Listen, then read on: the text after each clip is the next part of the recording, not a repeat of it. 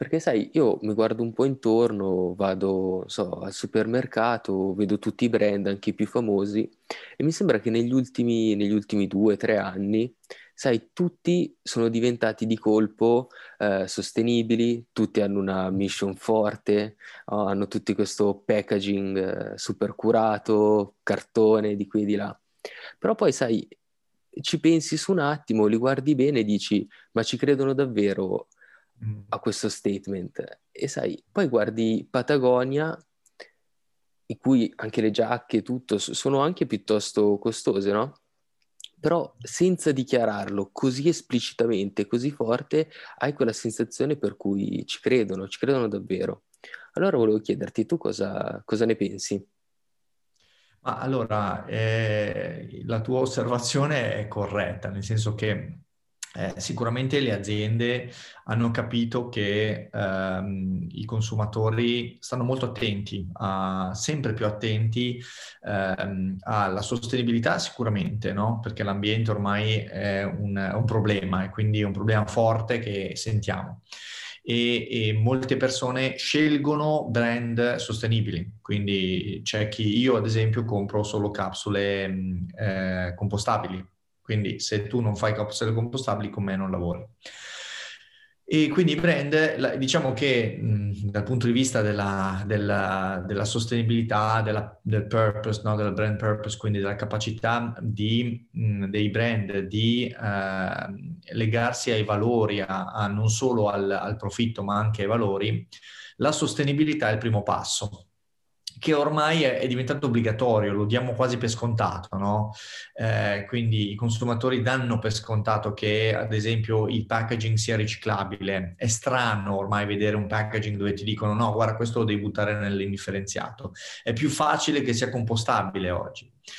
E quindi è un primo passo che noi apprezziamo ovviamente, perché bisogna sempre apprezzare gli sforzi poi anche delle aziende. Certo, è un primo passo che alcuni fanno per calcolo sicuramente, cioè il manager di turno dice allora bisogna essere sostenibili, quindi ragazzi organizzatevi, bisogna rifare il packaging, magari spendiamo un po' di più, però insomma bisogna esserlo, punto, fine. E abbiamo archiviato la cosa, 8 minuti di discussione, quanto costa? 3 centesimi in più, e vabbè dai, 3 centesimi in più, basta, finito, ok. Ci sono alcune aziende che fanno addirittura quello che si chiama greenwashing, cioè magari ti mettono il packaging verde o tutto colorato con gli alberi e poi non fanno nient'altro, no? E quindi quello bisogna stare un po' più attenti, sono quelli che fingono di essere verdi, di essere sostenibili. Tu hai citato Patagonia, che invece porta la sostenibilità, ma non solo, i valori di un'azienda, quindi il purpose, lo scopo di un'azienda, a un livello molto superiore. Cioè Patagonia ci crede veramente e quindi questi tentativi, diciamo queste azioni dell'azienda, in questo caso Patagonia, sono a un livello molto più alto. E questo i consumatori lo sentono, perché poi Patagonia attira non solo per le giacche, perché tu dicevi ma sono anche care, certo, sono fatte bene, però sono anche sostenibili, hanno tanti modi per insomma esprimere i propri valori, cosa che molte aziende ancora non fanno. Patagonia non è l'unica, ce ne sono tante altre, però diciamo che sono ancora una minoranza che speriamo aumenti col tempo, anzi io sospetto che tra un po', insomma, ci sarà sempre più attivismo con i brand. Certo, e comunque questa è una cosa che anch'io apprezzo, anzi ti dirò, io sono disposto, io personalmente, a spendere anche qualcosa in più, se so che dietro percepisco davvero, dietro c'è una purpose forte, c'è un interesse vero, allora a quel punto ci credo anch'io e voglio fare parte di quella che è un po' una community. Quando dicevo che Patagonia può essere anche caro, ok, però loro hanno una mission che si vede subito entrando sul sito, che è quella di fatti per durare, e questa, sai, io l'ho scritto anche nella mia headline di LinkedIn, però è una cosa a cui ci credo. Io sono un minimalista, ok? Mi sono approcciato a quest'idea per cui di rivedere un po' e di ripensare al nostro approccio che abbiamo nel quotidiano rispetto agli oggetti. Quindi l'idea di avere un qualcosa che dura, il fatto che ci sia un impegno, la possibilità anche di ricucire magari se quegli indumenti non sono sempre perfetti, è qualcosa che comunque ti tocca dentro e dici ok, ci credo e voglio far parte di questo. Alla fine anche tutti i brand come Gucci si basano tutti sull'idea, da quanto vedo, di creare una community. Ora Gucci non c'entra nulla con la sostenibilità, però sicuramente chi indossa una maglia Gucci magari conosce anche lo stylist che c'è dietro, lo apprezza, e questa è una cosa molto bella che spero anch'io nel futuro di vedere. Però quello che volevo chiederti, con una brand purpose forte, alla fine del mese i conti possono tornare? Cioè si può aumentare il fatturato? Perché poi sai, alla fine è quello che conta. Assolutamente sì, è una domanda giusta, no? Sì, ma con un brand purpose forte noi poi guadagniamo o perdiamo, no? Perché se perdiamo... guarda, ci sono già delle statistiche, adesso te le cito a memoria, ma ci sono diverse statistiche che fanno vedere come il brand purpose in realtà fa guadagnare di più le aziende che lo utilizzano nello stesso settore. Credo che sia McKinsey che ha fatto delle ricerche e forse anche Boston Consulting Group, che sono i due gruppi che seguo di più. Quindi ci sono già delle misurazioni che dicono, guarda, se lo fai bene i consumatori rispondono, perché poi di solito non è che è un'azienda che fa prodottacci che improvvisamente crea una mission fantastica e quindi comunque non funziona, no, la cosa. Sono comunque aziende che fanno prodotti ottimi che ulteriormente si differenziano in un mondo dove le persone, come te ma come tanti altri, sentono questo bisogno e quindi si creano tanti collegamenti. Cioè un'azienda che fa vedere che ha un valore, come ho io un valore particolare, che sia la sostenibilità ma che sia ad esempio la difesa di alcune categorie di persone, la difesa di alcuni diritti eccetera, lo sento mia. E quindi se il prodotto è comunque bello, quindi non c'è un ostacolo a comprare quel prodotto, la community che si crea è una community molto forte e quindi le aziende, è stato già dimostrato che riescono a guadagnare addirittura di più.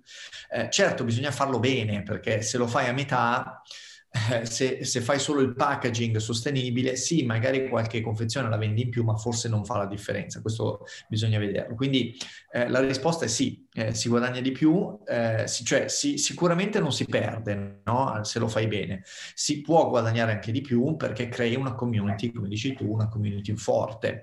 Una community che non è solo la community intorno al prodotto, perché poi è difficile creare una community solo per il fatto che ci sia un prodotto bello, deve significare qualcosa, no?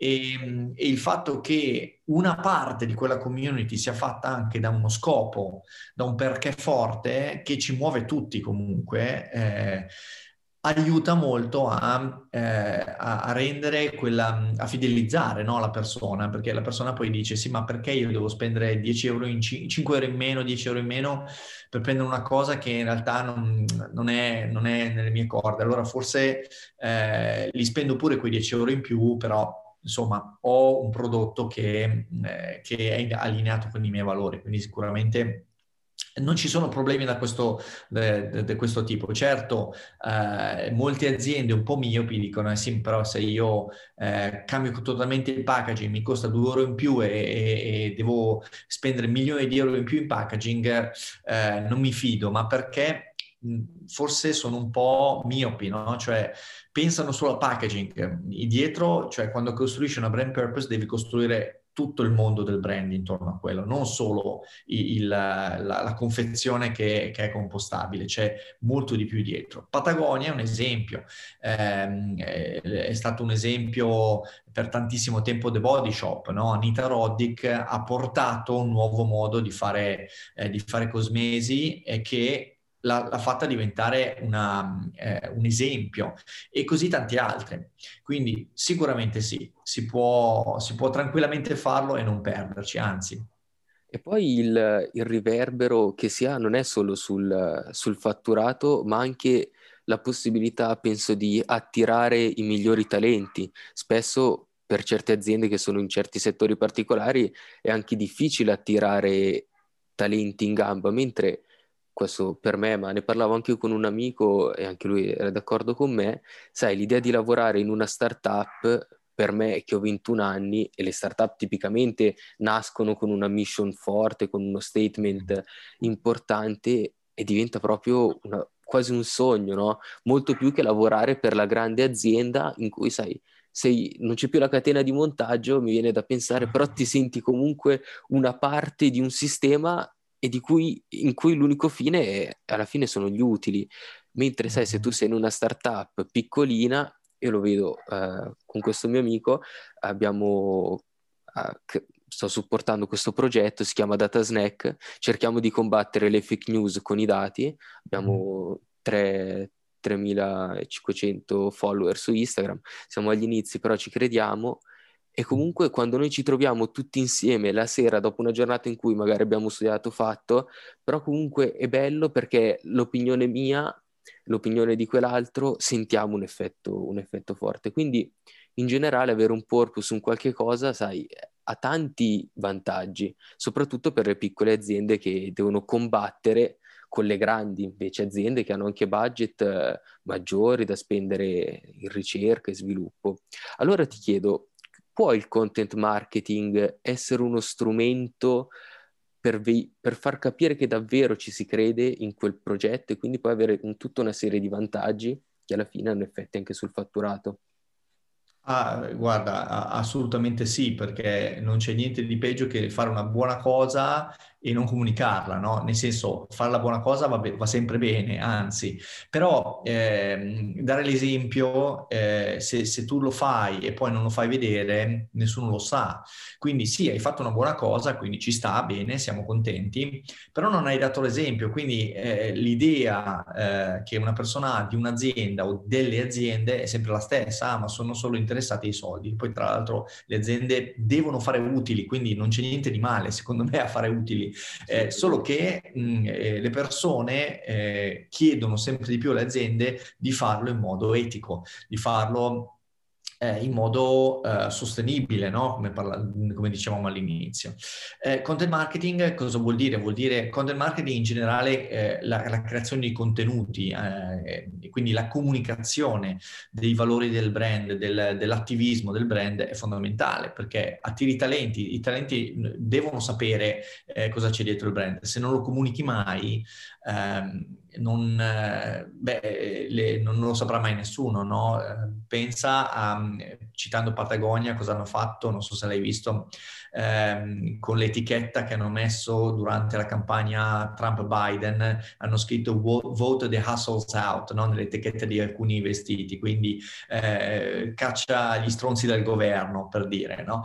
Ecco, quella è un'azione di content marketing che è molto forte, che continua a sostenere i valori di Patagonia, e un ragazzo che vede un'azienda del genere dice: cavolo, ma io voglio andare a lavorare per loro, perché sono veramente sono allineati con quello che voglio fare io. Quindi il content marketing, sicuramente in generale la creazione di contenuti è fondamentale. Pensa che io abbiamo lavorato per una grossa compagnia di assicurazioni che ha un ottimo team per le assicurazioni all'estero. Quindi quando tu vai all'estero magari ti senti male e devi essere rimpatriato oppure curato, magari muore qualcuno, insomma situazioni abbastanza difficili. E dovevi vedere le recensioni che avevano queste persone, erano strapositive. Addirittura una persona ha ringraziato la compagnia di assicurazione per quello che hanno fatto, perché sono andate oltre quello che dovevano fare, insomma, mettendo 2 articoli di ringraziamento su 2 giornali, quindi spendendo dei soldi.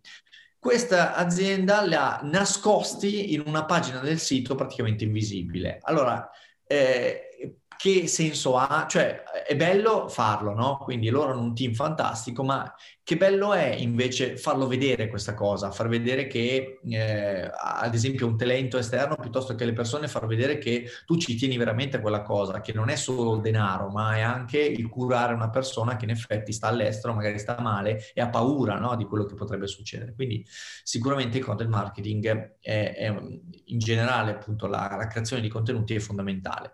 Quindi una volta che hai i tuoi valori, una volta che hai la tua community, una volta che hai delle azioni, falle vedere, comunicale, condividile con il mondo, anche perché poi il mondo risponde, quindi sicuramente sì. Anche perché, sai, per fare content marketing, certo, poi con meglio uno lo può fare, con più deve spendere, però sai, inizialmente non ci vuole nulla, no? Io lo vedo anch'io nel mio piccolo, quello che sto cercando di fare, sai, sono partito così, un microfono che sono le mie cuffiette, la webcam del computer, e cerco di comunicare e di crearmi un po' la mia piccola nicchia, per cui sicuramente è quello che si vede con i social network, stanno democratizzando la popolarità, chiunque può ritagliarsi il proprio spazio e è fattibile, certo, richiede un po' di impegno, però si può fare. E questo secondo me è una cosa molto figa. Quindi immaginando specialmente all'Italia, che è fatta di tantissime piccole e medie imprese che non hanno appunto quei budget così consistenti, come immagini rispetto a un mondo in cui si richiede più purpose, più attenzione, un modo diverso di comunicare, tu come vedi la comunicazione dei brand di qui a 5 anni, per dire, 10 anni nel futuro? Come la vedo, come la vorrei vedere, perché è molto diverso, nel senso che da 5-10 anni i brand grandi li vedo sempre più verso quella direzione, almeno sempre più brand lo faranno. Le piccole e medie imprese ho qualche dubbio invece, perché vedo ancora che siamo un po' indietro, nel senso ci sono ancora tantissimi siti delle PMI dove sul sito c'è la storia del fondatore, la storia dell'azienda, che interessa poco anche alla persona a cui interessa il prodotto, no? Quindi siamo un po' indietro sulla comunicazione, e quindi come la vorrei vedere, forse ti posso dire così, come la vorrei vedere è vorrei che anche le PMI ad esempio si rendessero conto che la comunicazione è sempre più importante. Io mi rendo conto che alcune PMI si affidano ancora ad esempio alle fiere, no? Quindi sono molto forti sulla fiera e loro dicono: ma noi guadagniamo lì, cioè comunicare su LinkedIn, che ce frega, comunicare su Instagram. Il problema è che le nuove generazioni, anche di venditori, di buyer, di manager, comunicano sempre di più e ricercano sempre di più online, e i consumatori comunque ricercano sempre di più online, no? E quindi oggi forse molte PMI riescono ancora a stare tranquille senza comunicare nulla. Un giorno questo potrebbe cambiare. Tra l'altro, proprio parlando di attrarre talenti, come dicevi tu prima, ecco, un modo per farlo per una PMI che magari non ha lo stesso budget di una Adidas è proprio quello di far vedere che siamo un'azienda veramente cool, cioè un bel posto dove lavorare, perché poi molte persone per 300 euro in più, 200 euro in più al mese, forse vogliono un posto bellissimo dove lavorare, dove tornano a casa la sera contenti. E tra l'altro non ci vuole così tanto a fare brand purpose, nel senso ci vuole un po' di sforzo, a comunicarlo ci vuole poco, come dicevi tu, no? Basta poco, basta una webcam, basta scrivere articoli, certo bisogna un po' lavorarci, ma non ci vogliono grandi budget. Ma anche fare brand purpose, quindi fare delle attività, impegnarsi per qualcosa, non è che ci voglia così tanti soldi, non ci vogliono milioni di euro, no? La riportiamo alla nostra grandezza, quindi se facciamo... ci impegniamo sulla sostenibilità, magari organizziamo per i nostri dipendenti una mezza giornata insieme a Plastic Free, che non so se conosci, è un'associazione che libera le spiagge, libera il territorio dalla plastica buttata, e gli fai fare mezza giornata insieme, cioè durante l'orario lavorativo ovviamente, se hanno voglia, a fare un'attività insieme che fa stare bene, fa stare all'aria aperta, poi si mangia tutti insieme, intanto si fanno foto, si fanno video, si condividono. Questa cosa non è che costa tantissimo, voglio dire, però accidenti, uno che guarda quell'azienda da fuori dice ah però non male, no? Non male. E questo lo puoi riportare anche sul prodotto, quindi il prodotto più sostenibile piuttosto che il prodotto che viene costruito, magari parte del ricavato viene devoluto a una certa associazione. Sono tutte azioni che non costano così tanto e che portano la differenziazione in una PMI che rischia di diventare sempre meno differenziata, perché poi arrivano nuovi concorrenti da un mercato globale e quindi insomma rischi, magari oggi no, ma tra 5-10 anni, dato che l'hai proiettato in avanti, potrebbe essere invece più rischioso. Certo, anche perché poi io la sostenibilità, sai, la parola sostenibilità vuol dire tutto e vuol dire niente. Forse bisognerebbe ragionare non soltanto in termini di impatto ambientale, però anche in termini di persone, no? In generale di buon vivere, di ben vivere, quindi anche per un'azienda i propri dipendenti, che comunque anche loro sono su LinkedIn, sono su Instagram, far vedere che loro sono contenti, anche quello, per dire, è un qualche cosa che può avere un riverbero, un aiuto, ecco, può aumentare. Assolutamente sì. Ma guarda che una PMI può partire tranquillamente dalla propria comunità del territorio, voglio dire, fare qualcosa di bello per la comunità. Quindi impegnarsi per proprio la città in cui è, in quell'azienda, dove poi tra l'altro attira le persone, no? Non deve essere per forza una cosa mondiale o una roba appunto sulla sostenibilità che costa un sacco, che richiede grandi impegni, grandi progetti. Iniziamo dal trattare bene le persone o da impegnarci a risolvere un problema o comunque aiutare a risolvere un problema nella nostra comunità, aiutando magari le persone che stanno in difficoltà economica, magari con dei pasti, con sai, piccole cose che però, accidenti, aiutano tanto. E certo non sono comunicate sul New York Times, ma che te ne frega, sulla PMI vengono comunicate però sul giornale locale e le persone lo vedono e quindi sono più contenti di andare a lavorare per quell'azienda e anche magari di sostenerla, perché poi oltretutto è sempre pubblicità, no? È sempre una pubblicità, soprattutto se è rilevante, poi la rilevanza è importante. Se è rilevante per l'azienda quello che fa, ha comunque un legame anche col prodotto, no? Quindi un'azienda che vende pasta, ad esempio, che dona parte della sua pasta alla comunità delle persone meno abbienti, c'è anche una rilevanza, perché si parla proprio del prodotto e quindi insomma vedo tanti vantaggi per l'azienda e vedo tanti vantaggi per la comunità. Sì, bene. Io quello che vedo anche poi, soprattutto noi giovani, i miei coetanei così, abbiamo un modo di ragionare, di vedere le cose in modo diverso rispetto magari può essere mio papà, i miei genitori, anche sull'aspetto della vendita. Non piace a noi giovani quell'attacco diretto, no? Cioè il venditore con la 24 ore e tutte queste cose, no? Magari una generazione più vecchia, sì. Quindi anche sotto quell'aspetto cambierà molto. Deve cambiare perché adesso noi lavoriamo molto con le catene retail, avrai notato che insomma non in tutte, anzi c'è ancora molto da fare, ma alcune catene retail ad esempio hanno smesso di spingere gli acquirenti a comprare, no? Quindi arriva il commesso, la commessa asfissianti. Perché sta cambiando il mondo, quindi le persone escono dal negozio, vanno online o vanno nel negozio di fianco, cioè non c'è più quella fidelizzazione come c'era una volta, e sicuramente questo sarà un punto fondamentale, anche perché le nuove generazioni sopportano sempre meno queste cose, non sono neanche abituate, perché magari sono abituate appunto a seguire brand di un certo tipo che piacciono loro, con uno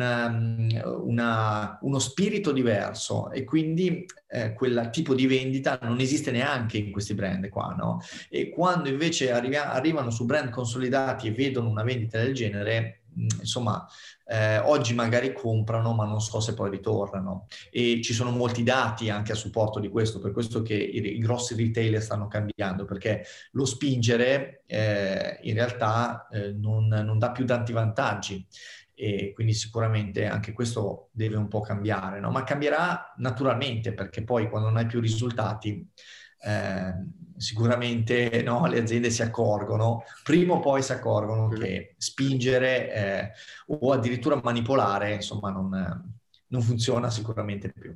E forse anche rispetto ad un mercato che cambia così velocemente, persone che cambiano idea anche quasi da un giorno all'altro, il vantaggio di essere una PMI e soprattutto una startup è avere anche una mentalità da beta testing continua, per cui sei sempre pronto a cambiare, a testare sul mercato, avere una risposta immediata, mentre magari grandi aziende decidono ok, abbiamo 1 milione di budget, sparo una cifra, e la spendono tutta e solo dopo, alla fine, ottenuto un prodotto magari dopo 1 anno, lo testano sul mercato, però il mondo è già cambiato, è già andato altrove.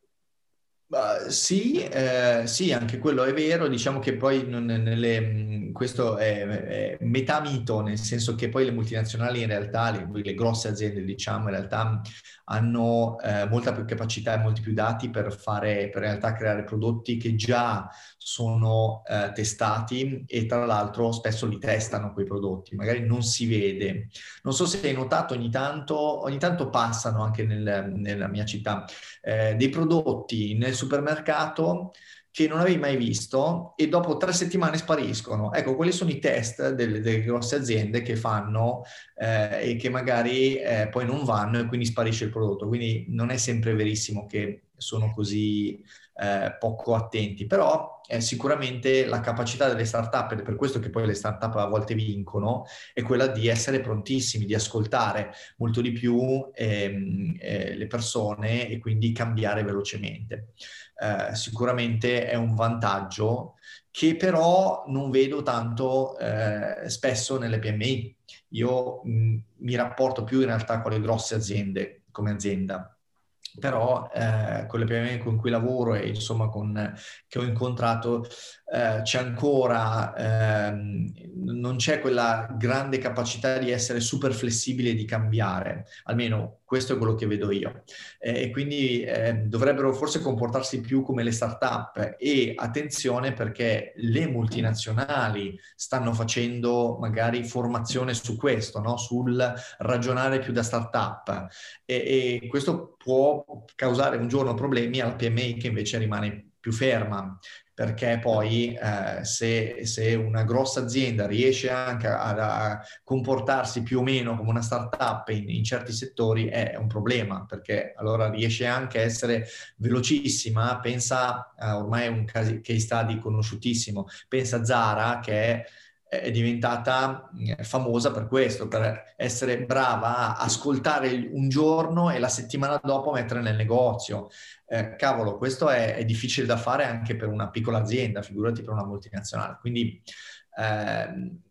lo vedo nelle start-up, lo vedo un po' meno nelle PMI, e sicuramente anche questo è una cosa che devono imparare a fare molto di più, perché oggi le persone, se non le ascolti, no, dicevi, la fidelizzazione ormai è zero, è quasi così. Se non ascolti le persone vanno online e cercano un altro prodotto, ci mettono 1 minuto. Più sono giovani, più sono capaci tra l'altro di fare una ricerca online, quindi è un problema anche quello, cioè può essere un rischio oppure un'opportunità, quella di ascoltare e reagire velocemente. Mi viene in mente anche il caso di Amazon, che sicuramente hai visto, sarà stato forse un paio di settimane fa, con il logo dell'icona dell'applicazione. Sì. Per cui all'inizio ricordava appunto i baffi di Hitler, a quanto pare, e per cui immediatamente è stato cambiato nel tempo, tra l'altro di una settimana forse, neanche. Anche lì sì. Questo ci fa capire anche come sta cambiando. Non c'è più il brand dall'alto della sua autorità che cala rispetto ai consumatori il prodotto giusto. Ora sono anche i consumatori a richiedere quel dato prodotto e l'azienda deve comportarsi di conseguenza. È uno scambio continuo, ecco. Assolutamente sì, infatti ad esempio gli studi sulle buyer persona, sul customer journey sono studi che vengono sempre più richiesti dalle aziende per capire che cosa sta succedendo, no, nel mercato, in cosa sono interessati, quali sono i comportamenti nuovi delle persone. Tutta l'analisi dei dati, di big data anche su online, sono tutti tentativi delle aziende di cercare di capire cosa funziona oggi e essere flessibili nel dare quello che funziona, no? L'esempio pandemia è molto banale, ma dopo 2 o 3 settimane che abbiamo capito che le mascherine erano necessarie, sono apparse le mascherine di tutti i colori. Alcune aziende hanno detto: ascolta, qua cercano le mascherine, facciamole tutte colorate, diamo un prodotto che le persone cercano. Ok, questo è un esempio estremo, però è un esempio che in effetti ti fa capire come le aziende in realtà possano farla questa cosa. Questa è ovvia, però nel tuo settore in realtà con un po' di ricerca su buyer persona, customer journey, i comportamenti di acquisto, ci sono tanti software che ti permettono anche di vedere cosa fanno le persone sui siti, cosa cercano, ti permette di andare a costruire prodotti che in realtà servono molto. E anche qui il problema è che le multinazionali hanno il budget per farlo e le competenze per farlo, le start-up sono bravissime ad ascoltare, ste PMI rischiano di rimanere in mezzo facendo prodotti che una volta piacevano e che magari sempre di più non piacciono. E anche lì non vedo una PMI che dica: dai, facciamo un'analisi completa su buyer persona, customer journey e usiamo usertesting.com per andare a vedere cosa dicono dei nostri siti le persone. Non l'ho mai visto, forse qualche PMI c'è, anzi sicuramente c'è, che è lungimirante, però insomma anche lì il problema potrebbe essere di queste aziende che poi sono la stragrande maggioranza in Italia. Anche perché poi mi viene in mente adesso il caso di Burger King, anche quando si fanno tutti gli studi può capitare, o meglio, qui vorrei sentire il tuo parere, perché io ne ho sentite di ogni e ci ho capito però a un certo punto rispetto a quel famoso tweet di Burger King. Cioè tu come lo vedi? Perché c'è chi dice hanno fatto l'errore incredibile, non puoi spostare una comunicazione di un media su un altro, e invece qualcuno dice ma no, invece ha avuto senso. Tu come la vedi? Come l'hai vista? Allora, c'è una legge che diciamo sempre in azienda quando facciamo formazione marketing team: se voi volete postare qualcosa online e quella frase lì deve essere spiegata, perché altrimenti sarà fraintesa, non postatela, perché verrà fraintesa.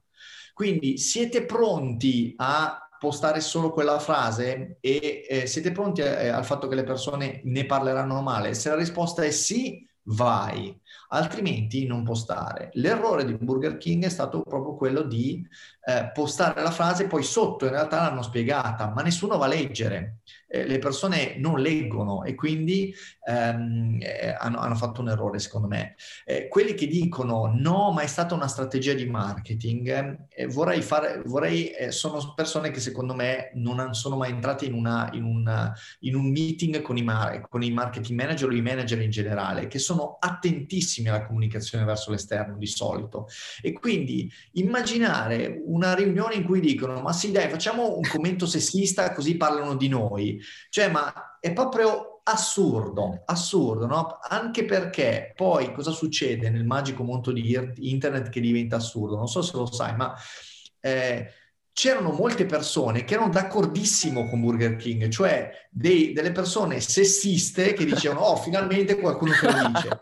Prova a pensare il manager di Burger King che dice dai, così prendiamo anche qualche razzista in mezzo e vendiamo loro qualche panino in più. Assolutamente no. Quindi quando c'è dietro il sospetto che sia una mossa strategica con delle frasi del genere, è un'assurdità. Possono esserci delle frasi o dei tentativi quando la frase magari polarizza la comunicazione, quindi viene amata dai fan dell'azienda e odiata invece da chi non sarà mai la buyer persona dell'azienda. Quello è diverso, no? Red Bull ha cavalcato questo tema, quando i professori dicevano questo Red Bull è un veleno, Red Bull non deve essere bevuta, e loro hanno cavalcato questo trend scrivendo delle frasi particolari, ma perché? Perché piaceva tantissimo agli studenti, che invece volevano Red Bull proprio perché i grandi dicevano che era pericolosa, magari non pericolosa, ma insomma dicevano che non era da bere. Questa è una comunicazione strategica.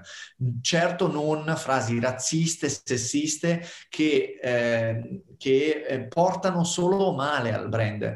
Non è vero che bisogna parlare, purché se ne parli va bene, non è assolutamente vero. Quindi secondo me è stato un errore perché non hanno pensato che le persone non leggono il commento sotto, che in realtà era un commento nobile poi, no? Ma il tentativo non è stato fatto bene, diciamo. Sì, si sbaglia, si impara, però si sbaglia, si impara, a volte non ci si pensa neanche, a volte ci sono state delle reazioni virali di frasi molto meno chiare di quella di Burger King, che uno dice, cavolo, come hai fatto a pensare una cosa del genere, al significato nascosto di questa frase? Quindi bisogna stare veramente molto attenti, e comunque se abbiamo dubbi mettiamo sempre solo la frase e facciamola leggere a 10 persone, diciamo, cosa ci vedi? Va bene questa frase? Se non te la spiego, se ci vedono dei significati nascosti, è meglio cambiarla.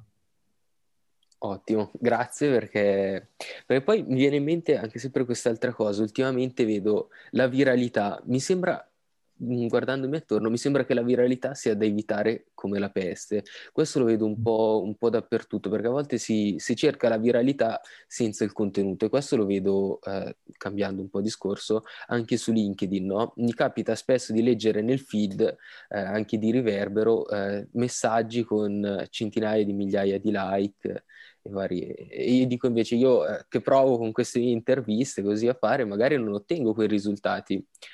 Però poi li leggo ed è la polemica, la lamentela sterile di questo, di quello, e mi chiedo, ha senso fare una cosa solo per ottenere dei like, andare virale, però se poi non c'è un qualcosa di sostanza dietro?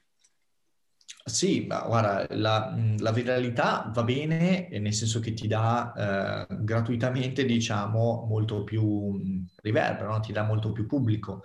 Quando si fa contenuto bisogna sempre pensare alla rilevanza, cioè il contenuto che io faccio è potenzialmente virale? Ok, va bene, è spettacolare, ma è rilevante per il mio brand? Perché se non è rilevante potrò fare anche 1 milione di like, ma tanto rimane un contenuto che le persone si divertono a guardare, che discutono, ma il brand sparisce.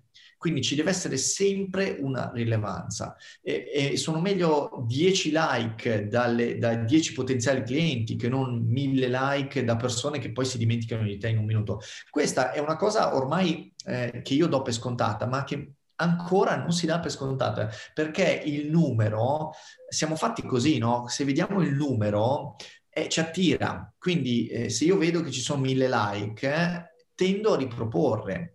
Ad esempio su LinkedIn, non so se hai visto, ci sono state, hanno diciamo fatto una classifica delle top voices, e quindi delle persone che hanno creato più condivisioni, like, eccetera, secondo alcune metriche.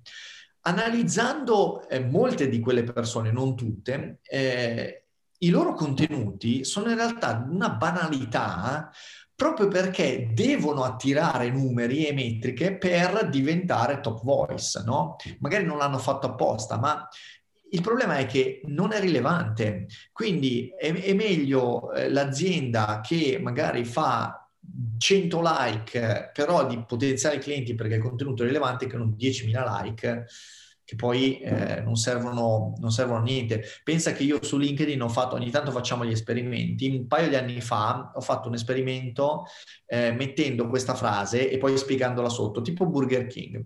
Ho scritto: se non hai lavoro è colpa tua, ok? Puoi immaginare, ho avuto non so quanti like, ma 100 volte i like e le condivisioni e i commenti che ho avuto mai su LinkedIn.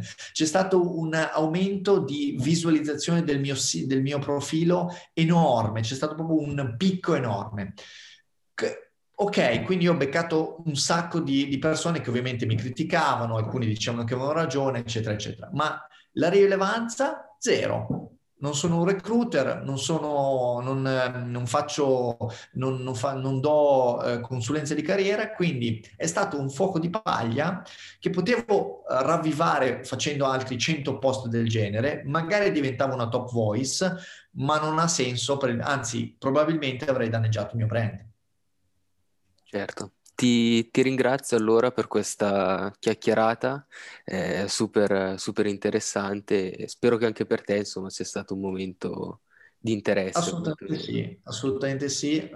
Ottime domande, molto interessanti, mi hai fatto anche ragionare, quindi grazie dell'invito.